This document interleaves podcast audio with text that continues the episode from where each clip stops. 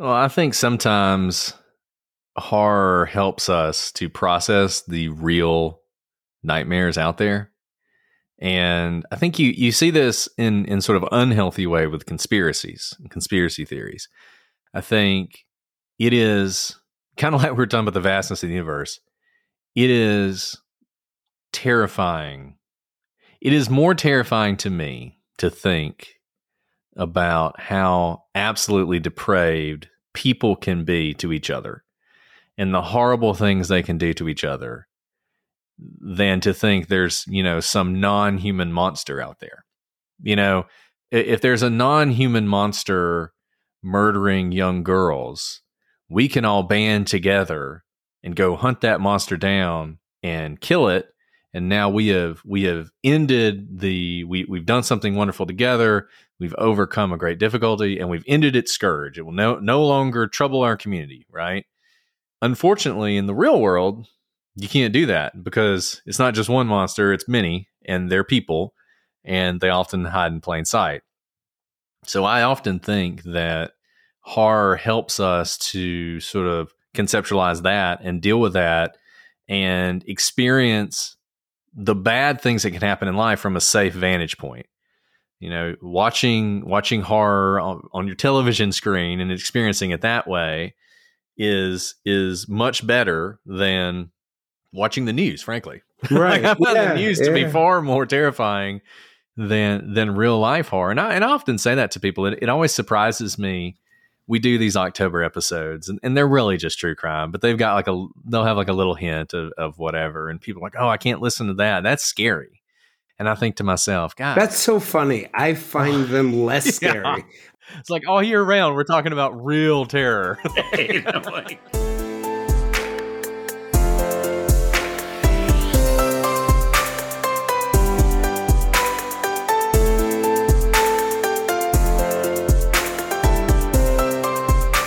That's Brett Talley, an author of several best selling novels and anthologies, including He Who Walks in the Shadows, That Which Should Not Be, and The Fiddle is the Devil's Instrument. This is Jayson Blair, and this is the Silver Linings Handbook podcast.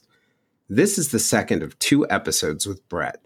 The first was released yesterday on October 30th, and it explores similar issues with a focus on where many of our horror stories and myths come from, how they've been used over time to explain things that we cannot always face head on, and to help do things like make sure children go to sleep at night. We talk in that episode a lot about Stephen King and the power of horror stories to give us deeper meaning, and authors like H.P. Lovecraft, whose nihilistic cosmic horror helps us question the meaning of life. We also touch on how some stories from the world of horror and science fiction helped, in a positive way, to shape our values. If you've not listened to that episode, I encourage you to do so. Brett has been twice nominated for the Bram Stoker Award for Superior Achievement, the top award for horror writing presented annually by the Horror Writers Association. The works of writers are nominated for the Bram Stoker Award, which is named after the Irish Victorian era Gothic fiction writer who is the author of Dracula, by juries members of the Horror Writers Association. That Which Should Not Be was Brett's first novel, and it was published in 2011. In addition to being nominated for the Bram Stoker Award for a writer's first novel, it was a semifinalist for the Goodreads Choice Awards and the winner of the Journal Stone Horror Writing Contest. That Which Should Not Be takes readers on a journey to Miskatonic University, a fictional school with a whispered reputation for being connected to the occult and supernatural, where a professor and a student search a nearby village for a book that's believed to control all the non human forces that rule the earth. The pair bring the book back to Miskatonic University, opening a gate into the netherworld. Brett was also nominated for a 2014 anthology, Limbus Inc., Book 2, that he edited. In the book, five masters of horror, fantasy, and science fiction writing take readers on, into a world of time travel, human sacrifice, intergalactic beings, and more. Brett is also the author of several true ghost stories and a nonfiction book called Haunted Tuscaloosa, which explores the paranormal in an Alabama town from a now shuttered local insane asylum and antebellum mansion said to be haunted by ghosts to cemeteries where Confederate soldiers are still said to march and ghost stories from the University of Alabama grounds. Brett is an attorney, and his interests include horror, science fiction, the paranormal, and the whodunits and what's done it uh, that all leave us wondering. He's the host of also of the Prosecutors Podcast, where he and his co-host Alice LaCour tackle well-known and less well-known true crime cases. But they also tackle some mysteries, some flat out hard to explain events. Over the years, they've written about Dyatlov Pass, an incident where nine Soviet hikers died under mysterious circumstances in the Ural Mountains. And also from Russia, the 1993 Khamar-Daban incident, where six hikers disappeared in the mountains near the enormous Lake Baikal in southern Siberia. They've covered whether the moon is hollow, the Salem witch trials, the mystery of whether the Soviets lost cosmonauts in space, and the story of Adolfo Constanzo, who surely believed he could use human sacrifice and magic to move cocaine into the United States from Mexico. Alice calls Brett a true Renaissance man, and I happen to agree. The Prosecutors Podcast was the 2023 winner of the People's Choice Creator of the Year Award at CrimeCon. This October, Brett and Alice have told weeks of real life horror stories related to all sorts of things from the 1987 story of Ruthie Mae McCoy, the chilling story of the murder of a woman, through people breaking through her medicine cabinet that led to the movie Candyman, and what Brett and Alice called the man who killed Halloween, the 1974 case of Ryan Clark O'Bryan, who killed his eight year old son Timothy by lacing his Pixy Stix with potassium cyanide. Today, we're going to continue our discussion of the paranormal, horror, science fiction, and all the mysterious and spooky stuff both in fiction and in reality.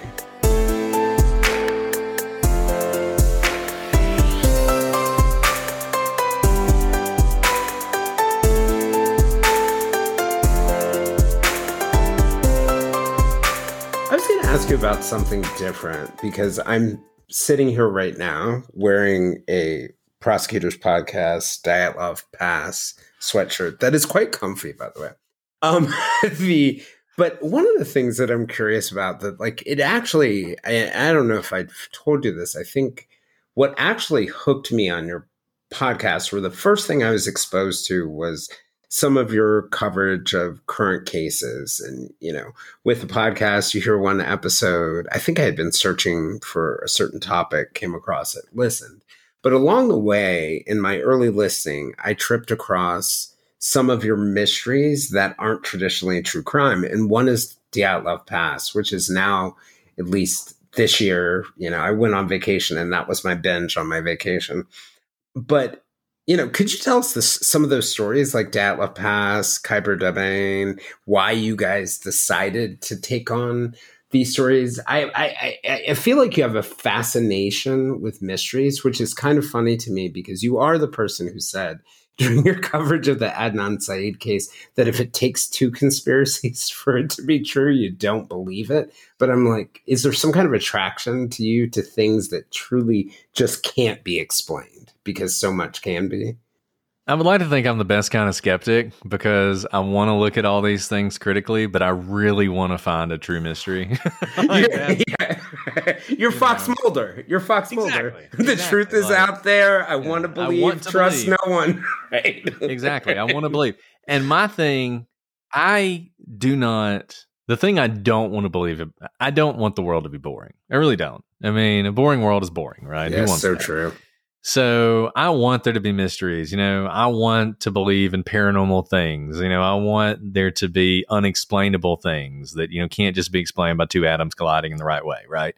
Right. And so what always fascinated me, and one of the reasons I always liked horror and sort of a spinoff of that are mysteries, unsolved mysteries. Going back, you talk about another thing from the 80s that shapes you the old Robert Stack, Unsolved Mysteries Definitely. Yeah, the show. Yeah, yeah, absolutely. And and my favorite part of it, I mean, I enjoyed the crime parts of those, but my favorite parts were always they'd always stick like you know an alien abduction or a, a haunting or a poltergeist or something in there. There would always be one story that was like that.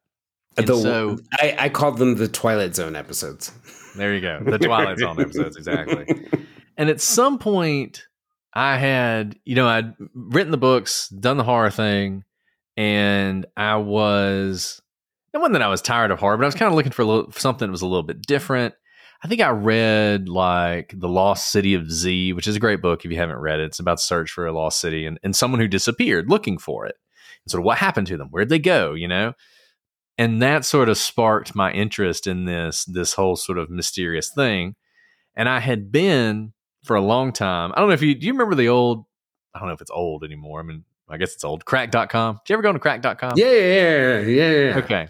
We used to love cracked.com. I, still, I assume they're still going, but but they're like a listicle site for those of you who don't know, and, and they would always have like five, you know, most inexplicable mysteries, and there would be an article on them, and you read them. And I always enjoyed that. And I remember one time I didn't know I people actually went to that site. I always end up accidentally hitting the ads to it. I think so, that's how I ended up there initially. You're right. Their advertising is great because it tricks you into going there, right? And so then I was like, oh, so I'll start reading this stuff. And there was one article that was like five mysteries with obvious explanations. And that was where I learned about Dyatlov Pass. And it was Dyatlov Pass, which is, for those of you who don't know, is a place in the Urals in Russia where in 1959, nine hikers they went up there on a it was it wasn't i'm not going to call it routine it was a difficult hike but they were highly experienced highly skilled really great leader and they died in just incredibly mysterious circumstances. Basically they don't show up they don't show up at home people come looking for them they find their tent it's cut from the inside but all their stuff is still in there their shoes and their clothes they see footprints in the sand and or in the snow and they're literally footprints because they're not wearing shoes, but maybe a couple of them are wearing shoes and they're leading off down the hill away from the tent, which is safety, obviously. And it's super cold. I mean, we're talking about like minus 20 degrees. Follow them down and they find all these these people dead in, in very all of them in very different circumstances.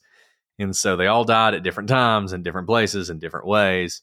And it's too much to go over in less than I think six episodes. five, five, I think five episodes. yeah. Man, if we did it now, it'd be it'd be ten easy. But it, and in the cracked.com article was like, oh, it's paradoxical undressing. They just got cold, took their clothes off, and died. And I was like, hmm. that doesn't seem hmm. right. And so then I ended up down the rabbit hole on that and just got obsessed with it. So when we did the podcast, I was like, I, I don't want it just to be true crime. Love true crime. One of the reasons I like true crime is the mysteries. Most of the cases we do are unsolved. Right. We like the unsolved ones. I mean, we do solved ones too, but to me, the ones that are the most fun are when you don't know why it happened or who did it and sort of trying to untangle all that. Yep. And when we decided to do that, it was like, we are going to include some of these mysteries. So Dyatlov Pass is one of them. The Flannan Isles Lighthouse yeah, had three light three lighthouse keepers who disappear, and when the relief ship shows up, they find everything's pretty much in order, and you know the the coats hanging from the things, and the doors closed, and everything is like, where do these people go? And it's become a, a great mystery. The Mary Celeste, which is a ship that was found sailing across the ocean, seemingly perfectly fine, but with no crew. The entire crew and the captain are gone. Like, what happened to it? And that's one I remember learning about in grade school. And that's a really famous one. Sorry. And then the the Khmer Daban, which I'm sure I'm mispronouncing, but is another group of hikers in Russia who go up a mountain and then all but one died. And because the one didn't die, we know the story. And the story is so much stranger than you would have imagined because they're literally just walking up this mountain and all of a sudden everyone but her start vomiting blood and just all sort of drop dead and she runs off into the woods and survives. How, what happened there? Who knows right? right but is that those kind of mysteries. I love those mysteries and i love looking into them and i like sharing them with people and seeing you know what do you think about this? Is this as mysterious to you? Do you have an obvious answer? I mean that's that's the thing i think i probably enjoy the most about the podcast Yeah. And because I, I do see the connection between the unsolved cases, did you have to sell Alice on the idea of of doing ones like that, Boss, or was she like down for that? Man, Alice, you know, she's down. She's down for for doing anything on the podcast. She's great. You don't have to twist her arm. I mean, the fact that she'll do all the October episodes with me, she just talk about somebody who does not like horror at all, which is kind of wild for somebody who does true crime. But the thing is, I we use the same approach. I mean, we look at the evidence, we try and put out a timeline, we try and follow exactly what happened, eliminate the wilder conspiracy theories. Though in some of those cases the conspiracy theories seem to be the most likely ones. Yeah. And, yeah. And and also that's a little different because like you were saying, I mean, typically when we look at the true crime cases, I mean, look, usually it's it's simple. Usually what actually happened in any true crime case is pretty straightforward and simple. It's not going to be complicated. It's not going to have a lot of conspiracies. If you can eliminate all that, you'll see the truth. And that's that's fun and I like doing that and I like I like unraveling things for people and, and using Alice and my experience to do so. But I still really love those mysteries, right? Yeah, so I always found myself drawn back to them. Well, it's kind of to your point that you made before. It would really suck if the world is boring, and while Occam's razor, like the simplest, the thing that requires the simplest or the the least amount of sort of jumps or conclusions, is a is a is a powerful tool to use it gets kind of boring after a while. You know, I I listen to a lot of like uh, you know true crime cases that are that people debate on Reddit and they're talking about, and I find myself consuming all the information very often and being like, well, I know you have 19 theories, but this is pretty simple. The husband did it, right? Like, so maybe like it, it, would be a boring world if everything involved Occam's razor. Yeah, and look, I mean, sometimes the husband doesn't do it, right? Uh, but, occasionally, occasionally. But I just, I just feel like we talk about this sometimes. You know, people talk about the behavioral analysis unit, and they're, mm-hmm. you know, they they make television shows about it, and everybody loves behavioral analysis, and they just think it's the most amazing thing in the world. But where do they start? What's the first thing they do? Stats. They just look at statistics. Yeah, yep. they look at yeah, statistics. Who's the victim? you know, how old is, is she? Because unfortunately, it's usually a woman. How old is she? What race is she? Is she married? Does she have a boyfriend? Oh, mm-hmm. okay. Mm-hmm. Those okay. Well, then it's uh, gotta rule those out. Year old ex boyfriend is, right. is most likely the person who did it, and maybe he didn't. But that's sort of where you start from. And I and I always kind of think one weird thing people do in true crime sometimes is they try and start from a position of I am going to be completely unbiased and just start as if anything's possible. And it's like, that's actually probably not the best place to start. right. That would be like throwing out all the scientific evidence that we have and trying coming up with some new scientific idea that you really want to start with the knowledge. Like our friend Julia Cali, who used to work in the behavioral analysis unit, and who I'm going to make a plug for her really cool podcast, The Consult, which should be coming out again any minute now since this is Halloween. But one of the things that she told me that I that I really I really learned from talking to her is you know that point that you were making about looking at statistics and going through the data and looking at the most common solutions allows you to eliminate possibilities really eliminate possibilities. But then when you get to a point where you've eliminated all the possibilities you have sort of like that extraordinary evidence that calls for something extraordinary happened here, like a serial killer, for example, or the husband didn't do it, or and and those are to me those are eh, going back to your point about unsolved mysteries. Those are. Do you remember the TV show Without a Trace? the, do, do. You, yeah, like there's a reason why it's fascinating when it can't simply be, be explained Right. Um, yeah, and I and it's it's just interesting to me that people will jump to the mystery, and I think we often will without eliminating the obvious ones, if that makes sense. Maybe the thing is, usually, usually, even if it seems mysterious, it's just because we're missing something. And if we saw the thing that we were missing, we'd be like, "Oh, of course." Right. Oh, I didn't think about that. Right. Right. You know, like I always one of the most mysterious cases we ever did was, oh, and I forget his name. Um, it was the guy, the Super Bowl, and he was he was supposed to watch Super Bowl. He was a big fan of the Dallas Cowboys, and they were playing the Super Bowl. And his wife had gone off to. Um, He's the one Lewis. who disappeared and showed up in the Northwest. Right. So he yeah. lives in Texas. He he sets er, he he turns on the record function manually of his VCR, makes himself a sandwich. Then his wife comes home a couple days later. Sandwich is sitting on the table. The Super Bowl is recorded. He's nowhere to be seen. Turns out the next day he was the victim of a hit and run outside of like Tacoma, Washington. Yeah, and, and it's completely inexplicable. How in the world did that happen? Why was he up there? Who knows, right? And you just, but you feel like as inexplicable as it is, if we just knew one more piece of information, maybe all of a sudden everything would fall into place. But yeah. for now, it's completely inexplicable. And is that the one where he had like there was supposed to be a meeting he was supposed to go to downtown and like some there were eh, but there was clearly something in the middle, some tiny right. piece that we were yeah. missing. yeah. It's like on Saturday he goes and and prices a basketball goal for his daughter. On Sunday he starts to watch the Super Bowl. On Monday he's hit by a car 2000 miles away. yeah, we're definitely missing something there. But so so there so in a weird way it sounds like the it comes from you know like you're able to sort of like logically work yourself through well, I'll just say what I said about you. I'm like, this guy is so smart. He's able to logically solve a lot of puzzles that we can't. So I bet it is wonderful for him when he finds a puzzle he can't solve. oh yeah, I mean, I love it. I mean, I just love, I love inexplicable mysteries. I really do, and I really try and not like. Look, you know, we we did the whole moon is hollow episode. I think it'd be awesome if the moon was hollow. You talk about an interesting development, but unfortunately, it's probably not. Right? It doesn't have a spacecraft in the it middle probably of it? No, is not. No, you don't think that's it? Oh, boo! I'm I'm saying probably. I'm leaving out. there might be a chance. We haven't checked. we haven't looked yet. We need to drill down in there and see. But the um yeah, and I think that that it kind of uh, probably one of the things for me, I guess, I, you know, like I have always thinking about the writing and thinking about your books, which I've read several of. I'm like finishing the last of of the readings right now. Your haunted Tuscaloosa book.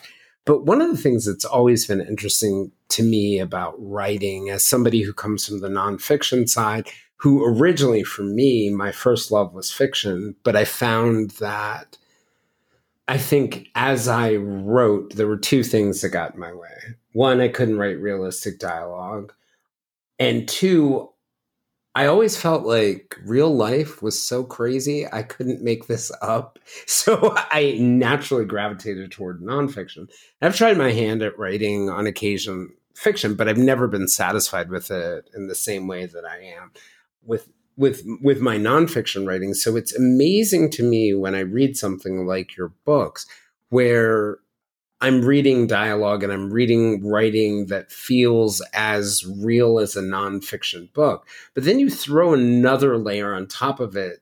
And it, it's even weirder to me that I'm reading this thing that's about the supernatural or it's about horror, things I don't know existed, but that you've written them and you and other writers can write them in a way that they feel so realistic. It almost seems insurmountable to me as a nonfiction writer. I'm just curious about that whole process behind that. Well, I think I think the first thing you have to like, you know, we always talk about how readers have to suspend their disbelief. I think writers have to suspend their disbelief too. Like you have to believe it first. Mm. And you and if you believe it and you accept that this is this is the real world that you're inventing then it feels less like making it up and more like you're just sort of telling a real story right mm. does that make mm. sense yeah yeah but, absolutely like the it's so you're so ingrained in the story that you're able to say well this is what the character would do in this situation as opposed to because you feel it you're in it you're in the middle of the universe. And that- I think No, I think that's 100% right. And I think the way I always wrote things, and, different people, everybody's different. You know how it is. Everybody's different in the way they do things. But things like dialogue, you know, if you can sort of, for me, it was always if I could imagine these two people having this conversation, like what would they say? What would they actually, you know, how would they actually talk? And obviously, you don't want it to be exactly like they would talk because that's boring too. That's the weird thing about realistic dialogue is it can't be too realistic or nobody want to read it. so you have this very fine line. You know, it's sort of like Facebook reality, right? Like, yeah. want, yes, that's that what you want. Fiction writing. oh yeah, and I mean, for me, for me, the hardest part. I don't think I'm that creative so for me, the coming up with the ideas was always the hard part. Like, what in the world is this story going to be about? And I'm always amazed by people. You know, Stephen King. It's like if you come up with an idea and you're like, oh wow, I have the most original idea ever. Stephen King has absolutely written a short story about it. It's kind of like The Simpsons. You know, The Simpsons have covered everything at this point. Yes, right. right. King. Yep. Stephen King's written every story you know, either in every story it's ever going to be written. So just ignore that fact and write your own thing anyway. right, right, right. Well, and that's also a part of it. Like, I think all of these different things, to your point, sort of have built on each other, you know, even before Dracula, but certainly the Victorian area era pushing forward.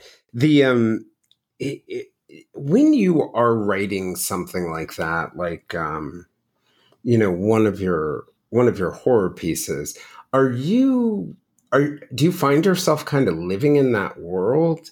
Do you become so immersed in it at times? Like I've always wondered what that what that feels like for a like I always think of something like the book Gone Girl and I'm like were you losing was that person losing their mind when they read that one?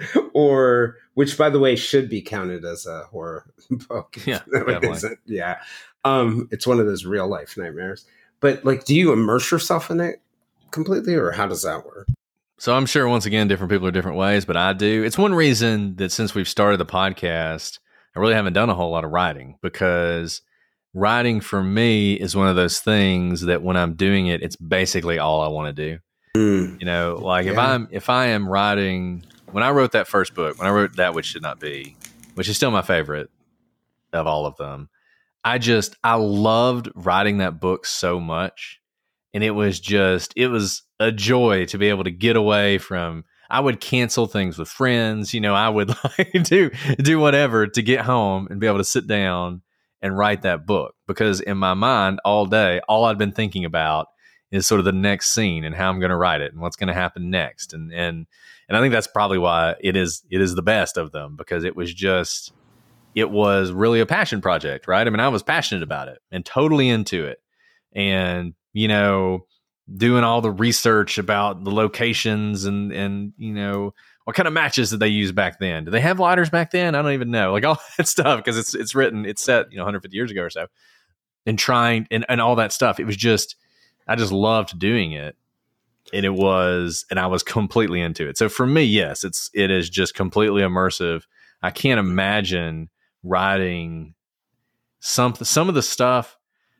My my books are horror, but I would call them sort of joyous joyous horror. Sure. Going back to Pet Sematary I can't imagine. I can't imagine the emotional toil and the emotional toll mm. that that would take on you to mm. do that every day to sit down and write that book. I mean, it must have just ripped out part of his soul, which is probably one reason it's so good.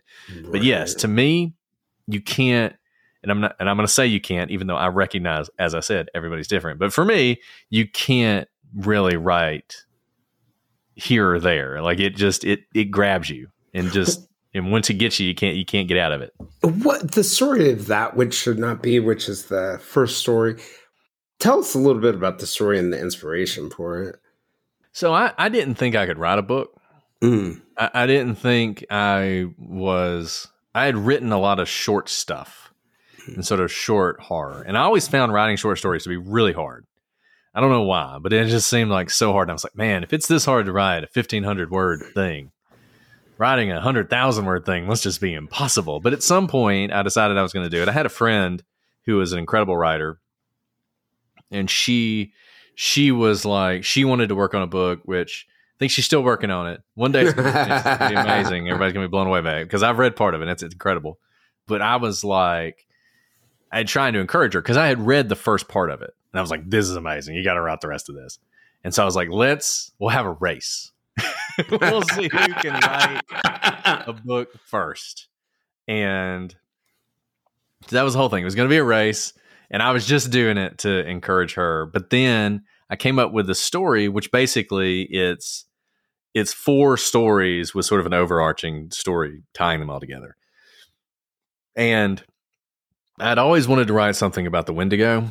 I'm fascinated by the Wendigo. I think it's one of the most interesting legends, Native American legends there is. Just really messes with your brain to think about it. And I'd always wanted to write something about that. And so basically, I was like, well, I was, was going to write a Wendigo story. So I'm going to have a Wendigo story. That's going to be my first one. And then I had to come up with sort of what is what is what is everybody's motivation here, you know? And then I essentially just wrote like a paragraph for each of the stories and a couple sentences for the overarching story. And that was my guide, basically. And then everything else, like I said, I'm not very creative. So once I had the ideas, everything else was just fleshing it out. And then it became easy because I, I find I find it really easy to be creative once you have the basic idea because then you're just reacting to what's happening in this world you've created, right? And what the Wendigo the logical thing. Isn't the Wendigo the it's the Native American one where it sort of like invokes sort of I think what is it? Feelings of like greed, hunger, the need to right. cannibalize, that kind of stuff like that. And right but it's it, it's like a human, but not real. It's like humanoid, right? And ice cold and all this other wild stuff. And it can possess people. Yes, that's right. That's right. And and so people have claimed to. oh yeah, under, the psychosis. Yeah, exactly. Yeah. Wendigo psychosis. Exactly. To have been under the effect of the Wendigo when they did horrible things and murder people and cannibalize them. And so taking that idea and sort of, you know, turning it into a story of these men who are going off into the wilderness and one by one they start disappearing. Disappearing and, right. And you know and then tying it all back together because my idea the central idea of this was in in the sort of everything that I've ever written the central idea has been that in legend there are truths in every legend right? Mm. and so it was imagine sort of a Lovecraftian conception of the universe is true. Well, if that's true, then everything that you've ever heard, every legend you've ever heard, everything you've ever believed is really just a way. It's kind of like we were talking about at the very beginning. It's just a way for you to conceptualize something you can't otherwise understand. Mm. So, you know, the Wendigo is actually a one of these sort of Lovecraftian entities, right? And a lot of the things that are happening. You know, there there are sort of you know there there's there's one where you think they're going to be vampires, but there aren't, right? These various other things, and they all tie in to this notion of this sort of Lovecraftian idea, and then the overarching story, of course, ties them all together in that and brings in sort of all this lore from different places and and stories from various people, and and I just love that stuff, and I love incorporating all that historical stuff into the horror, and also we talked about haunted Tuscaloosa. Same thing. Like the more history you can get into it, to me, as someone who loves history, the better it is. Yeah, that was interesting. You were saying what kind of matches do they have around that time? That you know, haunted Tuscaloosa is a, a really good one because it's almost like a different genre of sort of like real life places with their own ghost stories and other stories. How did you how did you end up into those kind of stories? I remember reading somewhere. Where did I, I? I may have read it in the Washington Post or Newsweek or somewhere. Oh, actually, both. But that you were a part of a paranormal research group in Tuscaloosa. You are a man of many things. So it's funny that all the way that happened was I was in Tuscaloosa, and that's when I was writing that which should not be. One of the stories you may recall takes place in a old insane asylum. Yes. And Tuscaloosa, for whatever reason, and you know, I'm sure many of our opposing football fans would get a kick out of this, has more insane asylums than you would think. really? it became yes.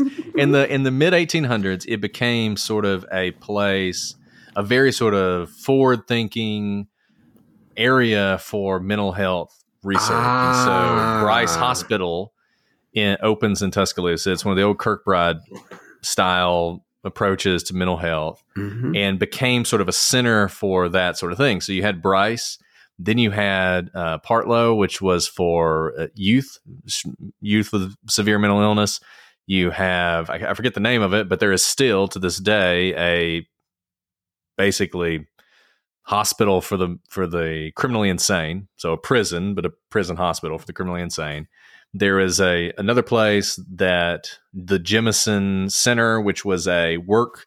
It was like a work release. Work release is not the right word, but it was a place that people could go who who had mental illnesses, maybe had developmental difficulties, and they could learn to work and that sort of kind thing. of like a vocational outpatient Exactly. kind of transition transition So you- so you had all these places, but then as the money dried up and sort of we got away from the idea of institutionalizing people, they closed and they became abandoned and they became the center for all sorts of ghost stories, right? And actually, the Jemison Center we, we write about in Haunted Tuscaloosa. But I always I was writing this book and I was going to have an insane asylum, and I thought I should go there and see what it looks like oh that's that will be- that will be useful sort of research for this. But the problem is I'm an inveterate rule follower and I didn't want to trespass at the place, right? Because people at Alabama would go there all the time and like break in and like scare themselves. But I didn't want to trespass Was trespass it at the place. empty was it abandoned at that it's point? abandoned. It's been abandoned for a long time. Okay. They're um, fascinating that Kirkbride building model that during that whole era, I think it was like probably until the 1880s. But uh, I think maybe there's one hospital system that still has it, McLean up in um, Belmont, Massachusetts. But you'll laugh at this. I have friends who recently moved into a condo into one of those old beautiful Kirkbride hospitals that's now been converted into converted into condos.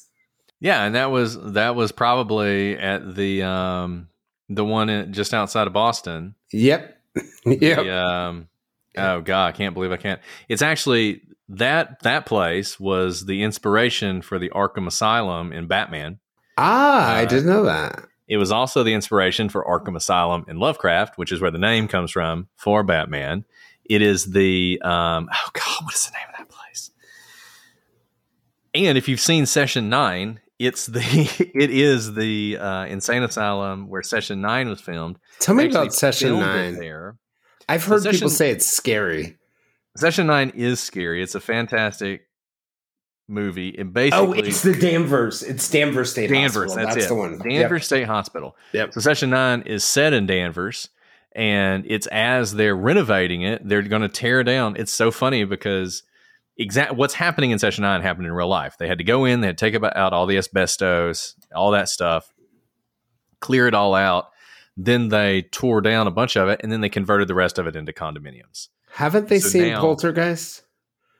Exactly. I mean, the whole thing is just it, it- I mean, it's a beautiful building. It sits up on a hill. It's like it is it really creepy. It's inspired so many things, and that's sort of what I was thinking. I was thinking about that exact thing when I wanted to go look at this place. So I get on YouTube trying to see their videos. I can just watch videos, and one of the videos was for this group, this Tuscaloosa Paranormal Research Group, and they apparently went there all the time. Mm. So I was like, okay, I'm going to join these people. I'm going to join this group, and then I'll get to go. And I joined, and I was with them for two years, and we did so many fun things, went so many places. Never Oh. went there. that was the one place. the one we place never went.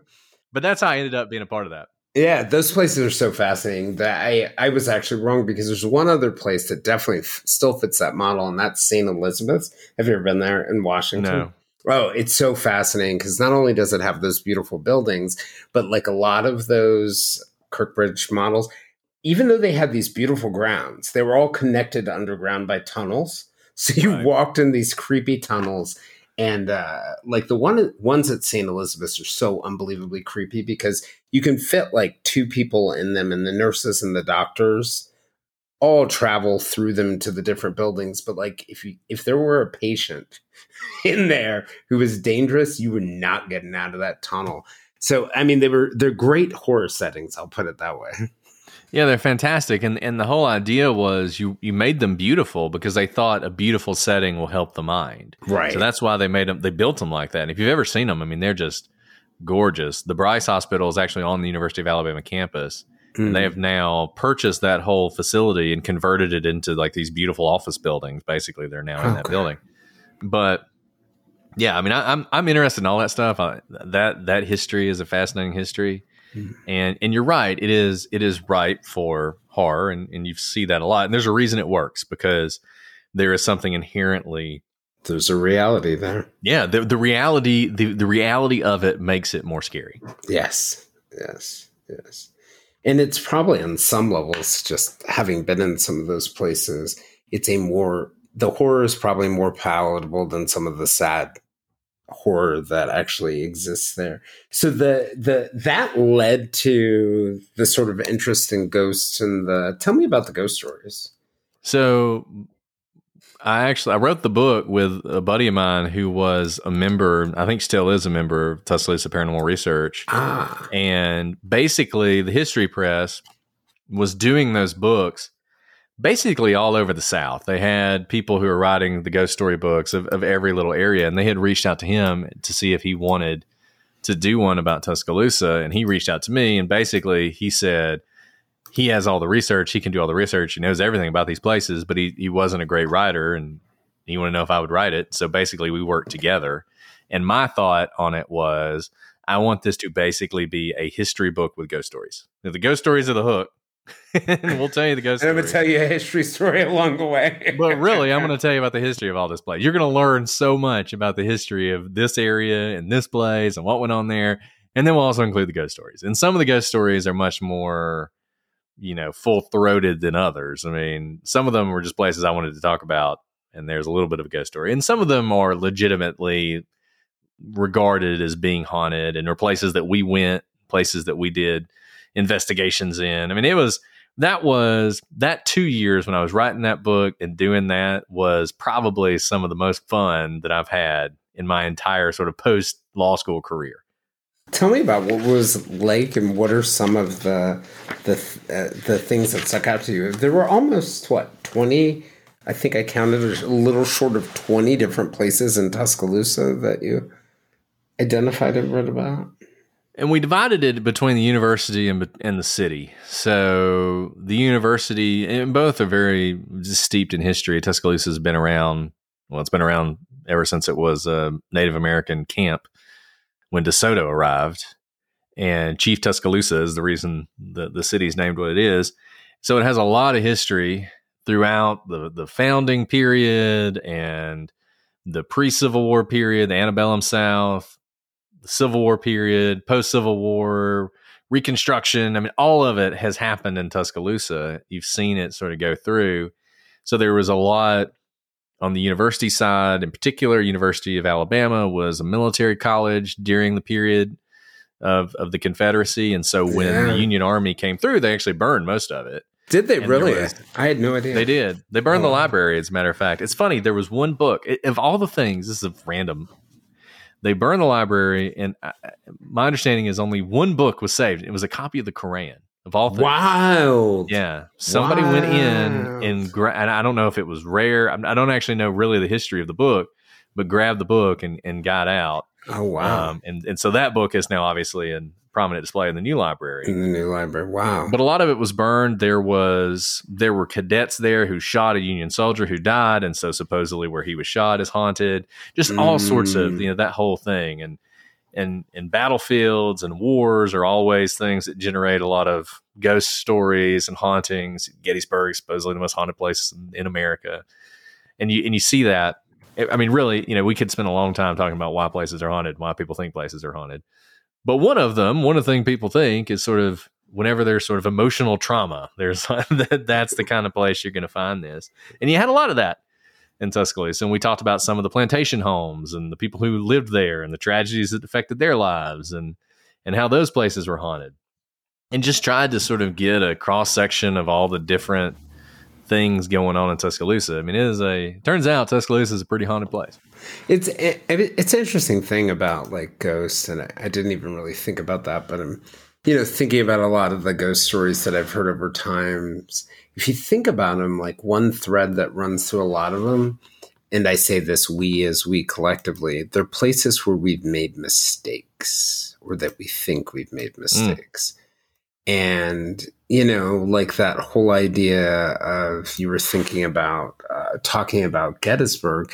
Well, a lot of that is, you know, the paranormal stuff centers around the ba- the battle and the different mistakes that may have been made on a tactical level or the bigger part of it you know, you mentioned the Confederate soldier or the Union so- soldier being shot by the cadets, or I, wasn't there something also in the book because I haven't finished it completely, but where there was a spot where Confederate soldiers still march.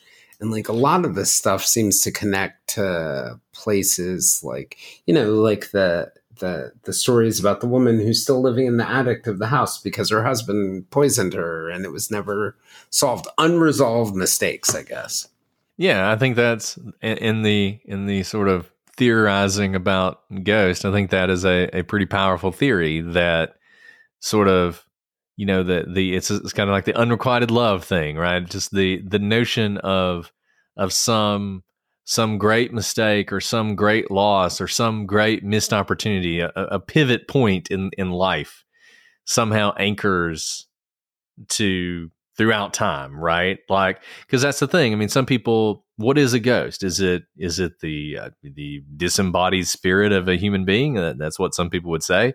Other people would say it's more like sort of leftover energy. It's like residual energy, kind of like if you you know, if you heat up a, a, a, piece of steel and you take it off the stove and you let it sit and you touch it, it's still going to be warm because it still has the residual energy of whatever it was that was happening before. And That's what some people think. And we always used to say to people, go, you know, the, the place that people don't tend to see ghosts are cemeteries because cemetery is actually nothing happens there. Mm. that's not that's not the place where in life things were happening. You don't tend yeah. to end up at the cemetery until you're already dead. Right. So, you know, that it might be fun to go go out to a cemetery and scare yourself, but really that's not where you would expect to see these kind of things. It's happen. where things are resolved as opposed to exactly. unresolved. Yeah. Like it's um you know, I think about all these things like ghosts, the idea of even, you know, spirits or leftover energy or the life lessons we were talking about before related to horror. It's almost like the more we talk about this, the more I start to feel like, or even like something as simple as like life is boring without mysteries, but or the Pet Sematary life lessons that are being made. It's almost like we need these things. Like all of these things you know, whether we're talking about helping children go to sleep at night or learning an important lesson in life that we can't necessarily take straight on or, you know, the places that we made mistakes, it's almost like we need these things to understand and process the world around us. maybe I'm being too big about it, but no, I don't think you are at all. I think I think that's why they have been with us since the beginning of time and will always be with us. And I think it's why no matter you find the most, the person who thinks they're the most rational materialist in the world, they are still going to have these, even if they don't realize it, they're still going to have these things. They're going to be, you know, little suspicions that they have about what's what's really lurking in the darkness, right? Or they're going to have superstitions that they follow even if they don't realize it. Or there's going to be legends that live in their mind this I think it is the world going back to Lovecraft. You know, Lovecraft used to say that you know the, the most merciful thing is that man's mind is unable to conceive the vastness of the universe because if you could it would drive you insane like if you could conceive ah. just how vast the universe is compared to us you would not be able to function and i think we cannot actually function in life without having some of these things to help us conceptualize that vastness. Mm-hmm. I think it helps us to understand the world around us and to place ourselves in it. And, and I don't know how you could do that. If you can't, if you don't have something that helps you to do that, quantum physics is never going to do it. The more you learn about quantum physics, the more confused you're going to be. quantum physics isn't going to answer any questions. It's going to only going to make add more, questions, right? right? Exactly. Yeah. The closer it gets to truth, the less you'll understand it. That's that's quantum physics for you. So if you want to try and order your life around the fact that uh, you know light can be a particle and a wave at the same time, feel free. But, but for most of us, we we need these things to help us to understand, so we can we can get through our day to day lives. I think that's 100 percent true, and that's why it will always be with us no matter what.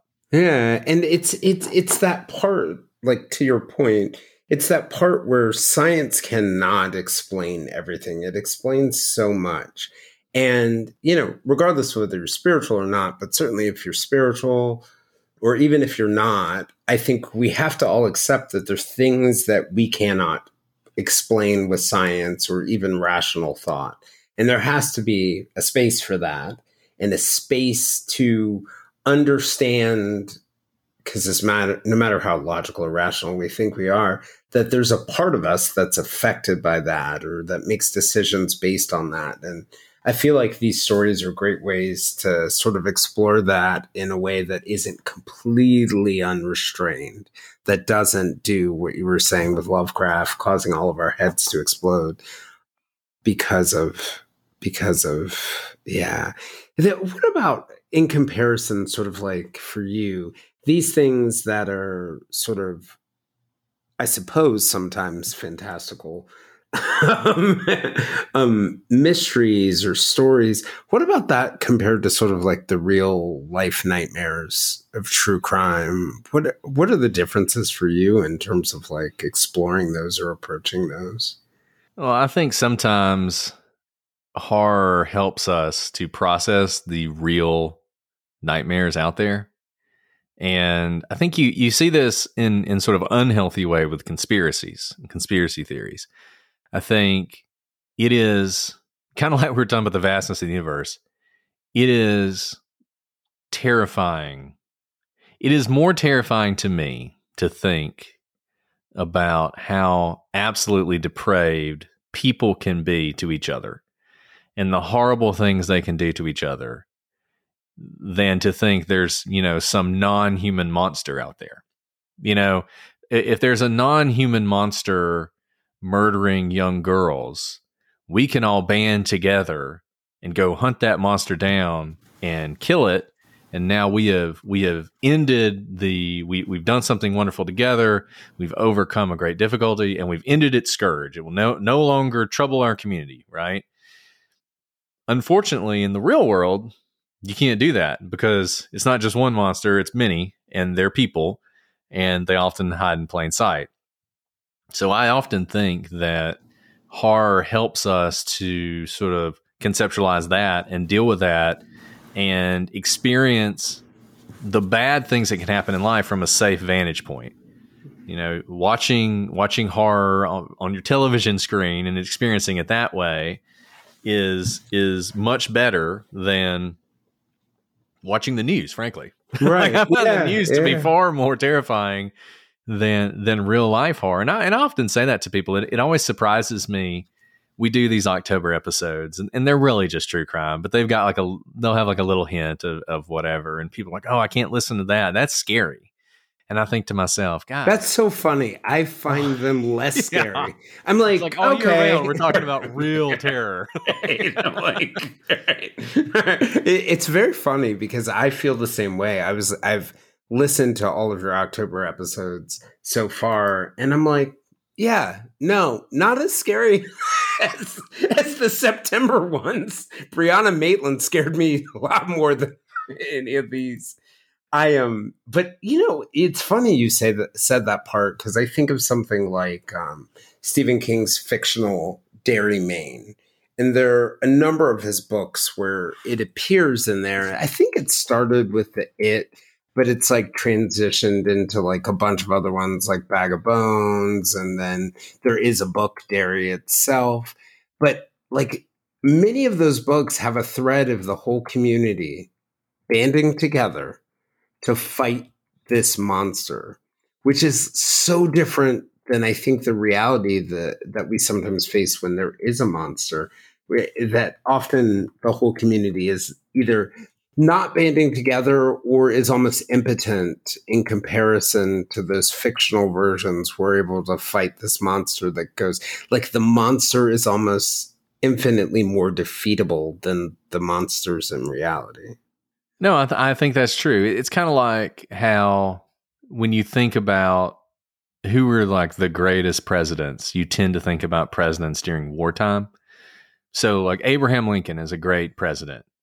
You know, how would Abraham Lincoln have been if there hadn't been a war and he'd had to deal with things like inflation and recessions and, and unemployment? You know, if those were the things he was focusing on, you know what I mean? Right, right. Things that things that are much more difficult to get. It's when you have a common enemy, it's easy to get everybody together and and I mean, easy's. I don't want to. I don't Easier. Abraham Lincoln did, right. but you know what I mean? Yes, yeah, right. exactly you know, it's easier to get everyone together to focus on the common enemy, to put aside our differences, and, and to do that. And, and, but then when you have the real issues, crime's a great example. You know, Mm. how do you how exactly do you deal with crime? And it's it's it's an intractable problem in the United States, and it's like we just it's we swing the pendulum swings back and forth, right? Like we'll be we just going to put everybody in jail. That's what we, that's what we'll do for a little while. And they're like, no, we should really try and rehabilitate people, which can work if you do it the right way, but not rehabilitation doesn't just mean letting all those people out of prison that you put in prison. Like you actually have to do something to get them to where they can function in society. Because if all you do is let them out of prison, then guess what they're going to do? They're probably going to go commit crimes. And then at some point, your pendulum's going to swing back to putting everybody back in prison. And we never, we just don't have a real good handle on how to deal with crime, how to address these problems, how to keep our community safe while at the same time not over policing, not you know focusing on the one community to the exclusion of all others. I mean, all these like Mm. difficult issues.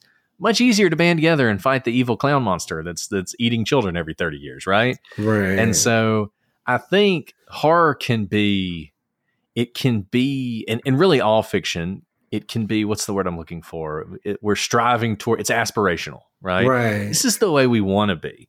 We want to be able to do this.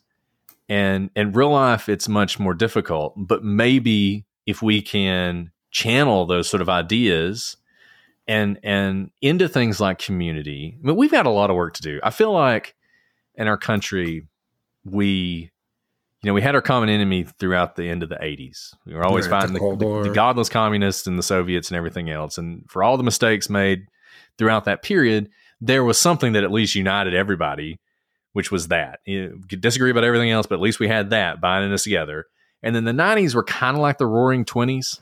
You're kind of like this period where oh everything's great now we're just rich and hey it's the internet and we're all just going to make tons of money on the stock market and all this other stuff and then 9-11 happens right. and everything starts sort of fraying you know we have that brief moment i think you've talked about this how like the day after 9-11 like 9-11 is the worst September day. twelfth. Yeah, but best then the day after 9-11 everybody's together because once again we got the monster we're going to go fight right Right. and that lasted for a little while, but not not terribly long. And then the hmm. complications of life began to interfere, and from that point forward, you've just had this sort of continuing fraying. People, people separating. The internet comes along, and people are. It's so easy now just to put yourself in in like a, a small group and hate everybody else. Right? It was so easy to find other people who think just like you, and and think everybody else is a terrible person Yeah, and we talk funny. about community these communities breaking down and how how exactly when you don't even have a community how can the community come together right so Yeah, so i feel yeah. like that's that's a, a thing we have to and i don't know how you do it but rebuilding that sense of community so we can all march out together to fight the monster that is the first thing we have to do Yeah. and getting there is going to be the hard part And it's not that we we need to create a monster because there are plenty of them that already exist. yeah. There are plenty. And yeah, I th- you know when you mentioned September 12th, it, was a day that I, it's hard to even describe for me because I I came to work and this is when the New York Times building was on West 34th Street and you had these Times globes that were in front of the building. And when the paper rolled out, it was the weirdest thing that you had people lined up in front of the building trying to get the early morning first editions of the paper uh, that were no longer printed in that building but were brought to that that that building in the morning. And the cab drivers weren't honking their horns that day. They were slowly letting people walk through the street. And when you describe that i thought of like if you've ever read the book Under the Dome, which is one of King's that also touches on that Derry, Maine community. But that's a day that felt like the day where everybody banded together to fight the monster. And that was an amazing moment. And if I could have repeated it hundreds and hundreds of times or had hundreds and hundreds of days like that over the last decade, it would have been like truly, I think it would have been truly amazing. It would have been transforming for us if we could have kept what we had on that that day in motion. And the thing is, it wasn't a lie, you know? Yeah. I mean, the thing was, the thing about the monster is the monster clarifies how much the differences don't matter. It's not that they don't go away. You know, it's not like we stopped being Republicans or Democrats or we stopped believing in like, you know, trade policies or whatever. Whatever the differences are that divide us. Those things didn't go away, but you recognized in the grand scheme of things, those are pretty minor compared to the fact that we are all in this together. We're part of this one community that's been attacked, that has to respond, that has to care for the people who've lost loved ones, that and all the all the important things about life were crystallized, and we were able to see it on that day. Yeah. And you just and you just and I just feel like, and I see this so often, and I saw it in the horror community, and I see it in true crime, where the people involved in those communities are all so different.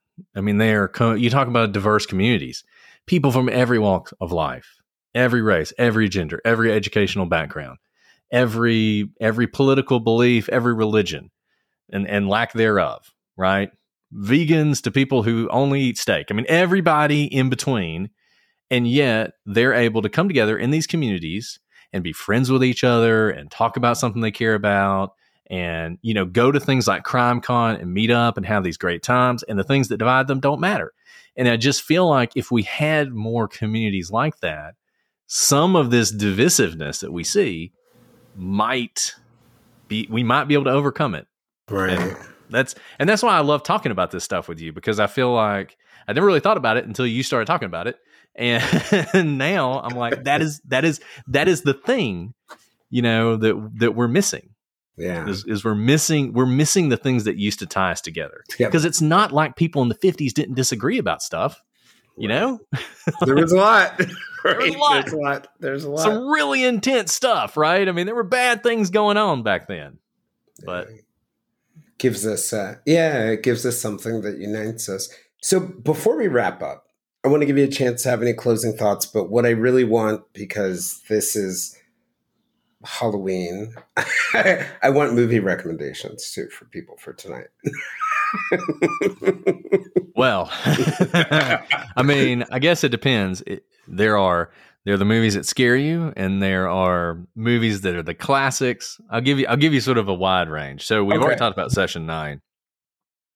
Session Nine is a underrated independent film, really amazing it is going to scare you if you watch it. If you want to see a scary movie, Session Nine is one of those rare movies that will actually scare you.